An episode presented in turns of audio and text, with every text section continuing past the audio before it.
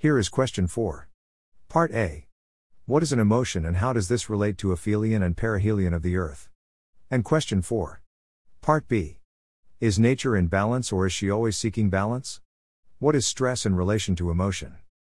From this tiny image, you can see that the earth is on an angle. It's not vertical. The axis of the earth is leaning to one side. As the earth goes around the sun, that one side that's on the top will be further away at times and closer at other times. If you were to plot this angle of slope of the Earth's axis over a period of millions of years, you would find that after a period of time it flips back to the other side. The northern hemisphere would have winter in July and summer in December. So we might say the Earth has a tick tock of emotion. In the same way, we, human beings, have a tick tock of emotion. We can have a minute by minute tick tock or an hour by hour tick tock or a week by week tick tock. These emotions from tick to TOC can be extreme or they can be mild, they can be rapid or they can be sluggish. Every human being has emotions, so the question was what is an emotion? An emotion is a lopsided thought. What does that mean? Well, a balanced thought sees good and bad, right and wrong, happy and sad all at the same time. We call this state of mind the zone.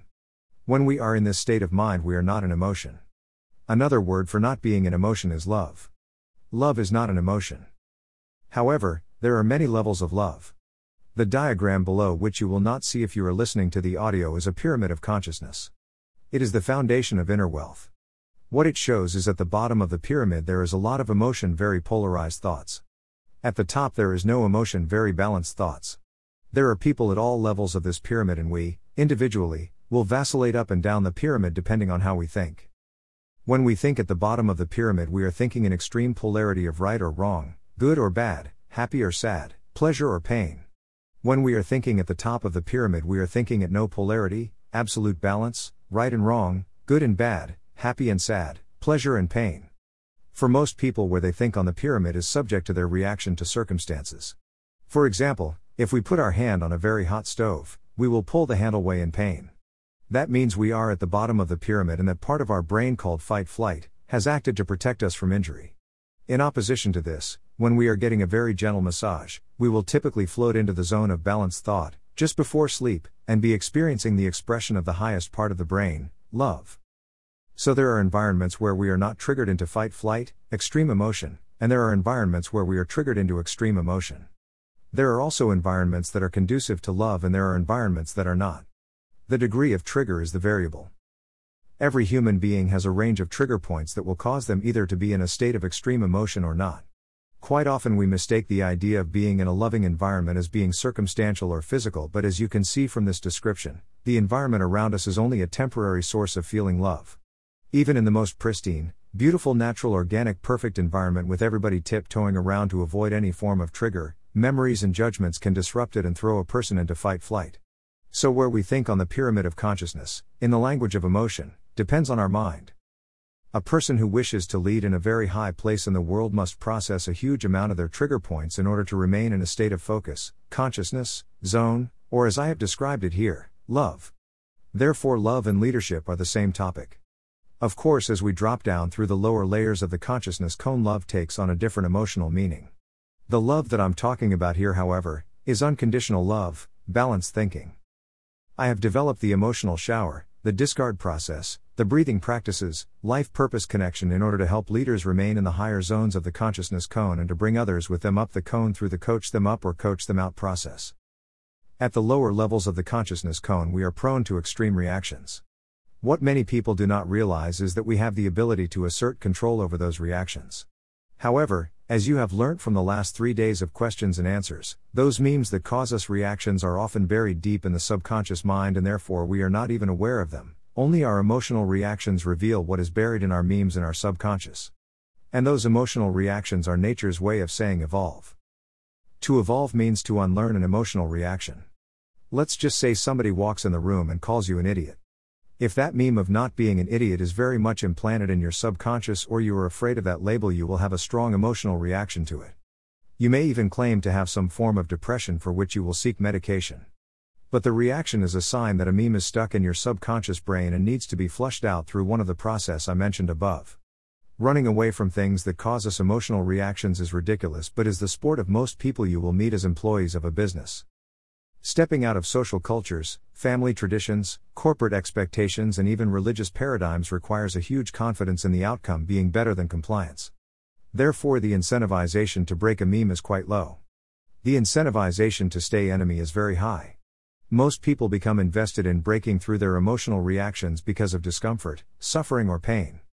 It is very rare for people to volunteer to break a meme that is in their subconscious brain and causing them emotion until they recognize the cost of not evolving.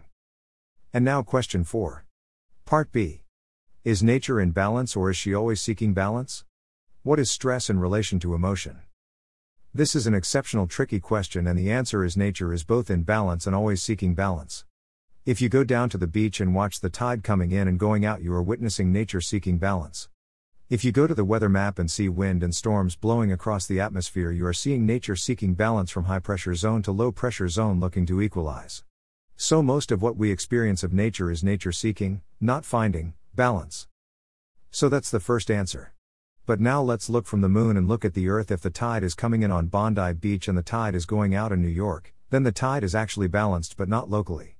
Non local, which means beyond that which you can see, nature is always 100% balanced. Another example of this can be a disaster with many people die, and we read the news that so many lives were lost.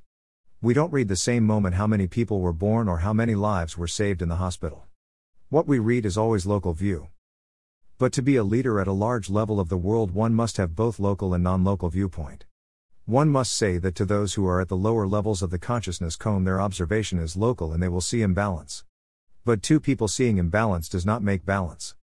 A leader must see local viewpoint in order to respect the emotions of those they lead as well as a non-local viewpoint in order to remain strong and calm and have a bigger perspective than an emotional local reactive one. Emotions and feelings are the same topic. Therefore, all stress comes from a lopsided perspective. Stress is a testimonial to unconsciousness, emotion, unevolved thinking. Therefore, the solution to stress is not time off sitting around watching Netflix. The solution to stress is balanced thinking on the topic that is causing the individual stress. There are hundreds and thousands of psychological philosophies that are used to address stress. But those psychological philosophies are based on a limited view of the human condition. They are addressing, as does religion, what people think. But the universe, evolution, human consciousness is not interested so much in what do you think but in how you think because this is how you evolve. Stress, therefore, is part of nature's evolutionary trigger. A stressed person needs to evolve. That's the message from the universe. It will not be the message from Human Resource Department or friends who wish to alleviate the discomfort and pain of either being around or witnessing somebody undergoing stress. It may therefore turn out that both psychological philosophies, religion, and other forms of what to think process can work hand in hand with the evolutionary viewpoint of how we think. Maybe, we can use both. Inner wealth targets the evolutionary aspect of thinking and emotion. We recognize that the world is full of information about what to think and it doesn't fix human problems at all. In fact, the more a person is told what they should think, the more likely they are to have the consequences of unevolved thinking. Which are calamities, disasters, and humbling circumstances. If you have any questions regarding this topic, please don't hesitate to contact me through the contact form on the website. With Spirit. Chris.